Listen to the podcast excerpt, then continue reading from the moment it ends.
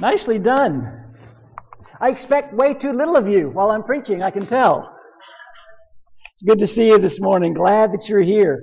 If you are a guest of ours, I want you to know that you are our honored guest this morning. We are so honored that you chose to worship with us this morning.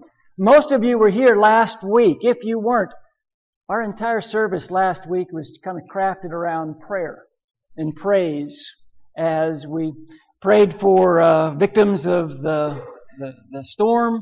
Uh, thank God that uh, He blessed us the way that He has. I didn't know last Sunday that by the time we got to this week, another storm even bigger would go through the Caribbean, that there would be a earthquake in Mexico. And so many of you have real personal connections to some of those places and some of those people. And of course, all of those people are children of God's. And so I hope that you're still praying. Um, I hope that you're still uh, going to God in prayer on behalf of so many lives that have been not just disrupted, been shattered, and so many lives that have been lost. And, and I very much appreciate the leadership of this congregation and their decision to take up a contribution and, and kind of allocate all of those funds today to go to help uh, some of those people in need. So um, continue to pray about that. You look at the title of my sermon this morning, and you might not exactly understand what I'm getting at here, which isn't too unusual, I guess. But um, if I were to ask you right off the bat here, are you ready for when it gets here? You probably wouldn't quite know how to answer that question. You wouldn't exactly know what I was talking about because I haven't told you yet what it is. However, if I had asked you two weeks ago, are you ready for when it gets here? You would have had an answer. You would have known exactly what I was talking about because a couple of weeks ago, that's all we were talking about. It was what we were focused on. We were kind of obsessed with it. You know, there's this giant storm bearing down on Florida. And I think for the most part, the state of Florida did a really good job of informing us and warning us about what was coming. And I think for the most part, most people in Florida took those warnings pretty seriously. In fact, if I were to ask you to raise your hand, I won't, but if I were to ask for a show of hands of people that took some kind of preparation for that storm that was coming, I suspect everybody here would raise your hand. I mean, we all did something to prepare for that storm. I know that some of you evacuated. Some of you boarded up your house. You know, at the least you probably collected uh, gasoline and, you know, ice and and uh, foodstuffs, those kind of things. Maybe you made a safe place in somewhere in your house. We did. You know, you picked up all the stuff in your yard that might be flying around. You know, storm comes. We did. We prepared. You were prepared. I want to share with you a couple things that we were reminded of right as that storm was, was headed our way. Nothing new, just a couple things that we were reminded of. First, knowing what's coming and being prepared for what's coming, they're two different things. There's absolutely no correlation between knowing what's coming and being prepared for what's coming. And you know this is true in your in your in your normal you know walking around life, right? I mean, some of you are getting ready to go off to college in a short period of time, or maybe you know a new job or something. Some of you might be ready to get married pretty shortly. Maybe you're about to have a child or a second child. You're about to change jobs. Maybe you're about to retire. You know, something is coming and you know it's coming, but you might not be too prepared for it. Even though there's something in us that kind of makes us think, if I know it's coming, then I'm just assuming I'm prepared. But that's not the case. And then the second thing that we're sort of reminded of, preparation is better than a plan. And preparation is better than a promise. You know, every year we Floridians are warned have a hurricane plan.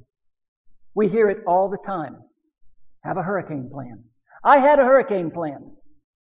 I did. You know, in the back of my mind, I thought, well, I know what I'll do. You know, depending on the size and, you know, what's going on, I kind of have a plan. But then as that thing got closer and closer, I thought, no, pretty good chance I'm not going to have power for a while. And I realized I don't have any batteries in my house. And by the time I realized I didn't have any batteries in my house, there were no batteries in Hillsborough County. You know, I had a plan, but I wasn't quite prepared as I thought I was. Luckily, Martha had some Yankee candles that were kind of our power source for a while, our light source. But this morning I want to talk to you a little bit about being prepared for what's coming. Now I'm not talking about a storm. Now I'm not talking about stocking up on batteries and bread. I'm talking about something that's much more important than that. Our text this morning is going to come from the book of James. You can go ahead and be opening up your Bibles to James chapter 1. James, most scholars agree, was written by the brother of Jesus. Half brother of Jesus, at least, son of Mary. And James is going to weigh in on being prepared for what's coming. In fact, James is going to say, in no uncertain terms, if you do what I'm about to tell you to do, you're going to be blessed in what you do. James says there's something that you can do right now that will bless you for what's coming. There's something that you can do right now that will make your life better when what is coming gets here. Again, this is coming from the brother of Jesus. This James that, that wrote the book of James wasn't James the apostle, wasn't the brother of John. It was the brother of Jesus. And it appears that Jesus' brother James wasn't even a disciple, wasn't even a follower when Jesus was alive. In fact, if you remember, Jesus' family came to him one time and kind of came to the conclusion Jesus is out of his mind. They came and tried to stop Jesus from doing what he was doing. So it appears that James wasn't really even a disciple during Jesus' time, uh, you know, as he was teaching. And then Jesus dies on a cross. And James has to be thinking, wow, what a waste. And then James meets Jesus on the other side of the crucifixion, on the other side of the resurrection, and James goes, uh oh, I was wrong. And James, the brother of Jesus, becomes this tremendous influencer, tremendous leader in the church, especially uh, in Jerusalem. James believed, James was convinced his brother was the Messiah. I want you to think about that for a minute. All of you that have brothers, what would it take for you to be convinced that your brother was the Son of God. Think about that. I've got two older brothers. Never. There's never been a moment that has ever crossed my mind that one of them might be the Messiah. And yet, that's James's conviction. So when James speaks, we ought to pay attention to what he says he writes this incredibly practical book. And here's what he has to say. It's going to sound familiar to you. It's, it's chapter 1, verse 22. Do not merely listen to the word and so deceive yourselves.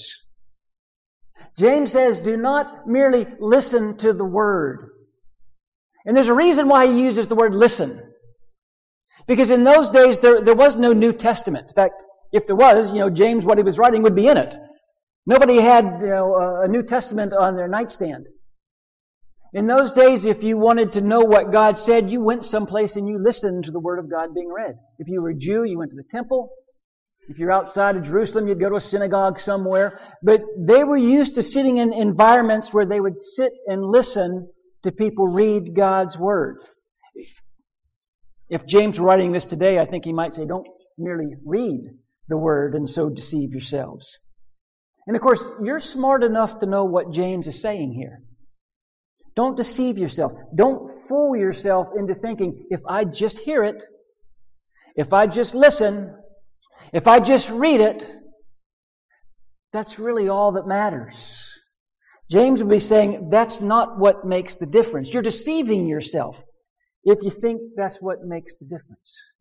And I know that we know this passage.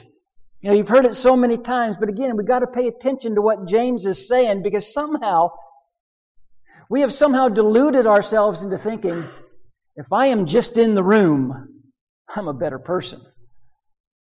If I just attend a class, participate in that class, somehow I'm a better person. If I just read a book, if I just read a chapter a night, you know, I've been to church three weeks in a row now. Doesn't that count for something? Now, understand, uh, and I think you know me well enough to know, I'm a big fan of us all getting together. I'm a big fan of you need to be here on Sunday. You need to be in a class. I'm certainly a big fan of you paying attention during a sermon. And there's a lot of good to be drawn from those kind of things. But if that is all we do, James says you're missing it. If that's all you do, if you somehow deceive yourselves into thinking that's all I got to do, James says you're fooling yourself. Just reading, just hearing, just listening. That's not what makes the difference. Well, James, then what makes the difference? James would say, I'm glad you asked. Do not merely listen to the word and so deceive yourselves. Do what it says. Do what it says. James says it's not enough to hear. It's not enough to listen. It's not enough to be convinced, to be convicted. We think, I'll come to church and I'll hear something, I'll see something, and it'll convict me.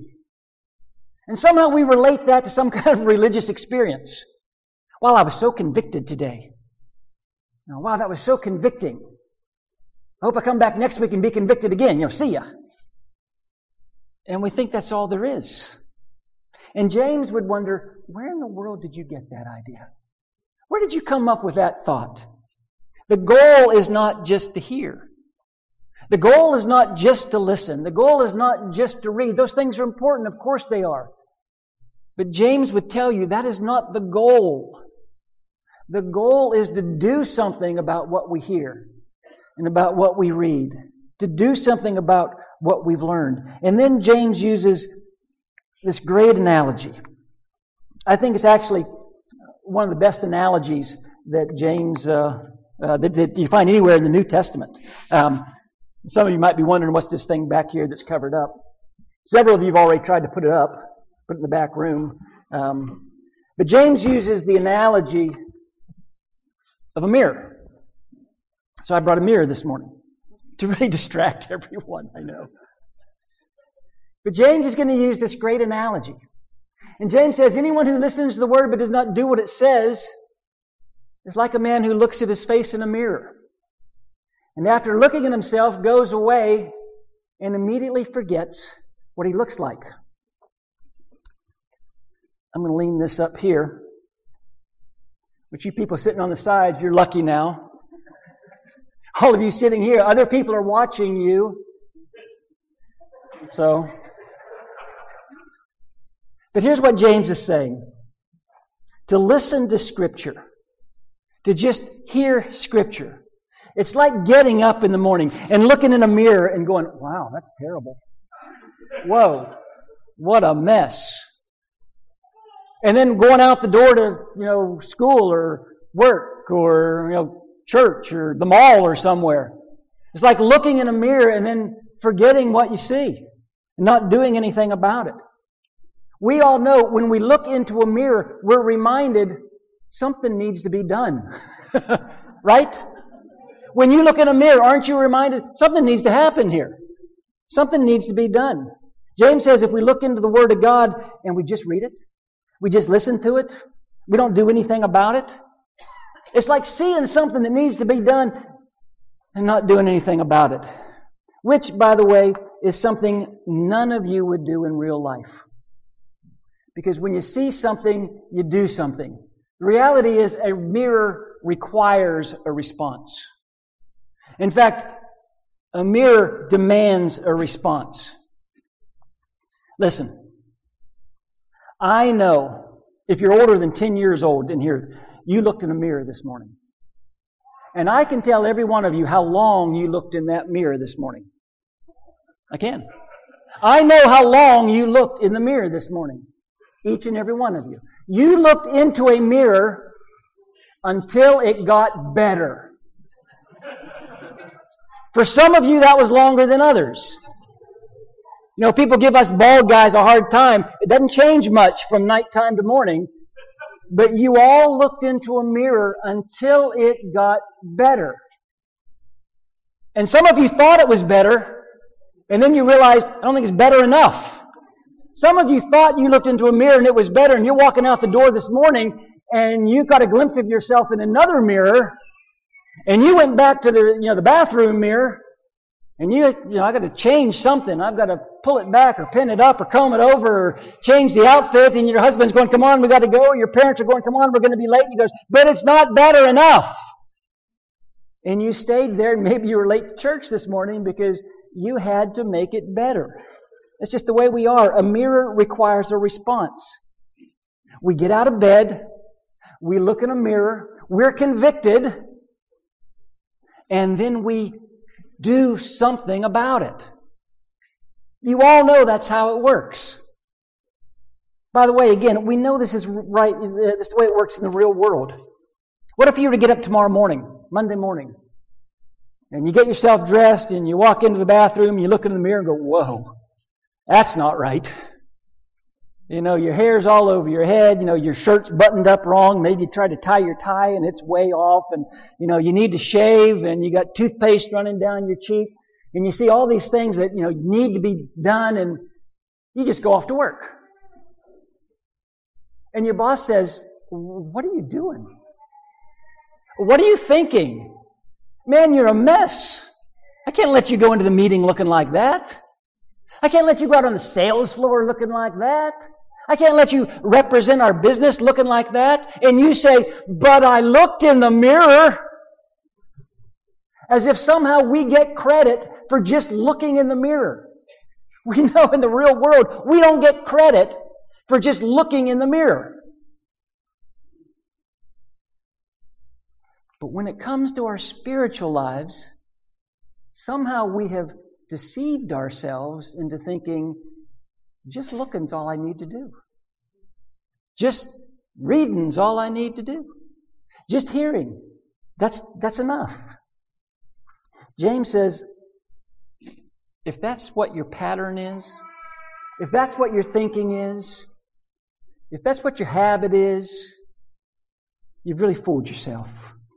And by the way, if you are not in the habit of doing that now in this season of your life, whatever that season might be, if you're not in the habit now of doing what you know God is calling you to do in this season of your life, you won't be prepared to do it in the next season of your life. And we fool ourselves all the time that way as well. If you're not doing what God has asked you to do while you're in high school, there's a pretty good chance you'll still be just hearing and not doing by the time you get to college. Mm-hmm. by the time you get married. And we keep thinking, yeah, but, you know, in the next season, the next chapter, then I'll start doing what God really calls me to do. Then I'll get serious. James would say, no, you're fooling yourself. You need to do what you know God is calling you to do. If you're not doing it now, you won't be prepared to do it then. Anyone who listens to the word but does not do what it says is like a man who looks at his face in a mirror and after looking at himself goes away and immediately forgets what he looks like. And thankfully, thankfully, James doesn't stop there. James says, but, however, James is about to change direction on us. He's about to offer a, a new idea. He's about to give us a glimpse of a, a, a new way to solve the problem. He's going to explain how we can prepare for what's coming next. But the man who looks intently, looks intently. This isn't a glance. This isn't a peek. This is a stop, pay attention, look intently. But the man who looks intently into the perfect law that gives freedom and continues to do this, not forgetting what he's heard, but doing it. There's that doing it again. But doing it, he'll be blessed in what he does. But the man who looks intently into the perfect law that gives freedom. You know, usually we think of laws as being a little bit constricting. James says, talking about a perfect law that gives freedom. Well, what is the perfect law that gives freedom? Now, we could talk about that, but I want to take you back to the very last night that Jesus was alive before the cross. He's with his disciples. He's with those men that had been with him for a little over three years. They'd heard his teaching. They, they, they knew Jesus. They heard him answer the question, what's the greatest command? Love the Lord your God with all your heart, soul, mind, and strength. By the way, any rabbi would have given that answer. That wasn't uh, surprising. But then Jesus does surprise them when he says, I'll give you the second command, greatest command, love your neighbor as yourself. They'd heard that. They heard Jesus say that. They'd heard Jesus' teaching. But on this very last night before Jesus is crucified, he's with his disciples and he turns to them and he says, I'm going to give you a new command. A new command I give you. And they're thinking, okay, we got like 631 commands. So you're going to give us like number 632? Not at all. In fact, I think Jesus saves the best for last. A new command I give you love one another.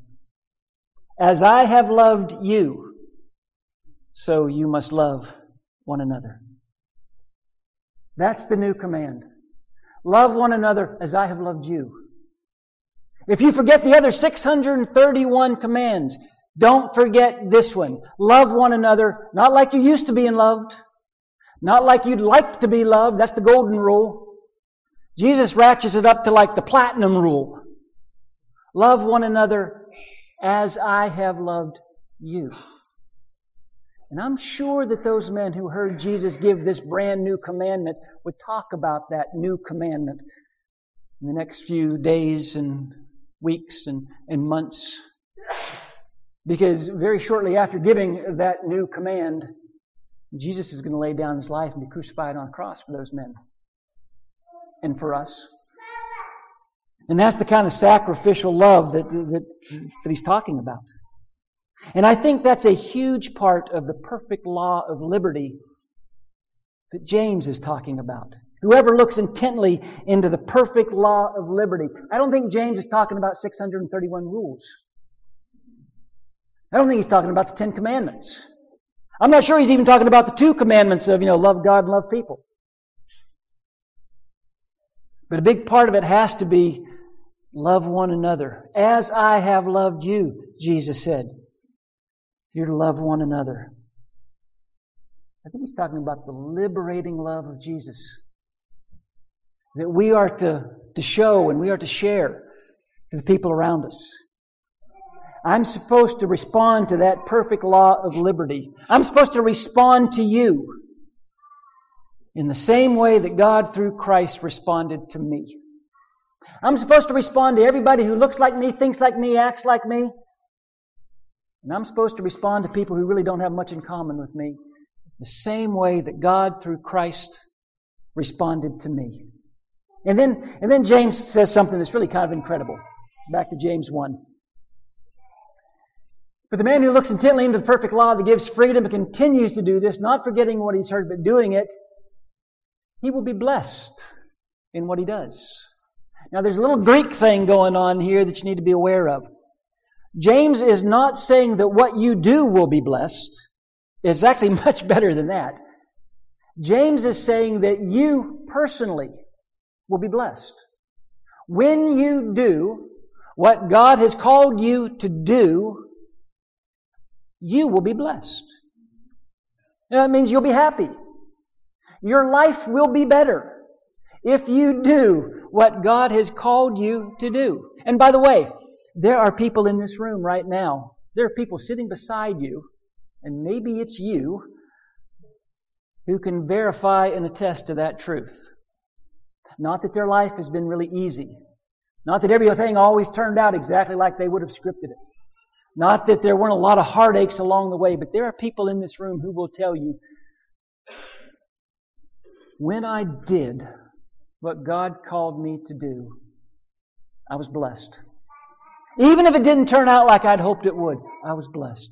Even if it went against everything that the world was telling me, even if it was so counterculture to, you know, to society's uh, uh, teaching, I was blessed when I did what God called me to do. That's why it's so important for us to be prepared for what's coming. Now, we're going to talk a little bit more about this next week, actually, but as I wrap up this morning, I, I want to end with just really two pretty simple questions. What are you doing now that you know you shouldn't be doing? It's not deep. It's not a confusing question. It's just a really simple question. What are you doing now that you know you shouldn't be doing? But you're telling yourself, well, as soon as I Well, once I, well, well, pretty soon I'm gonna. What are you doing now that you shouldn't be doing? Maybe you're planning on stopping it someday, but today you're still doing it. And the other side of that is, what are you not doing now that you know you should be doing? What are you not doing now and you're telling yourself, well, I'm going to start doing that someday? James would say, you're fooling yourself. You're just deceiving yourself. And I want to close this morning with a statement that I think I can back up. It might not apply to you if you're not a Christian. If you're here and you're not a Christian, this whole stuff's kind of new to you, um, it might not apply. But I think it applies to Christians. Our greatest regrets in life are associated with hearing and not doing. I'm convinced, as Christians, our greatest regrets in life can all be traced back to hearing and not doing. Think back about your greatest regrets. And in every situation, you were confronted with a mirror. And you were demanded a response. And you said, Yeah, I know I should, I know I should, I know what God wants me to do, I know what you know the Bible says. But I'm going to do it my way. Yeah, I know what God's will is. I'm a smart person. I get it. But I'm going to do it my way. Not today. No, not this time. And you walked away without doing what you know in your heart God was calling you to do. Doing, not hearing. That's what makes the difference. This morning, what do you need to stop doing? This morning, what do you need to start doing? This morning, I would challenge you to find the courage to stare intently into that perfect law of liberty. To stare intently into that teaching that might be a little bit uncomfortable for you. You know, that part of the Bible that you'd rather ignore. That, that thing that just, you know, the Holy Spirit kind of keeps laying on your heart. That thing that you know you're wrestling with, but if I ignore it, maybe I won't have to deal with it. James would say, I want you to stare intently into that perfect law of liberty. And I want you not just to hear, not just to see, not just to listen, not just be convicted. No. I want you to do something about it. To act on it. Now, for some of you this morning, that might mean making a commitment to Jesus. Some of you have never done that. You've heard it. You've read it. You know all about it. You've never really repented of your sins. Never went public and said, Jesus is the Lord of my life. He's the Son of God. Never baptized into Christ. You're going to do it someday. That's the plan. Why don't you do it today? What's keeping you? From making that step today, from actually putting Christ on in baptism, saying, Jesus is my Lord. Now, for others of you, maybe you're just reminded that, that God's Word demands a response. That as I look into God's Word, as I hear God's Word, I need to do something about it. I need to start doing something about it, or I need to stop doing something about it. Or maybe you need to respond in a different way for different reasons. But Dave's got a song that he's going to use as a, a song of encouragement. There's going to be some people here at the front of the auditorium.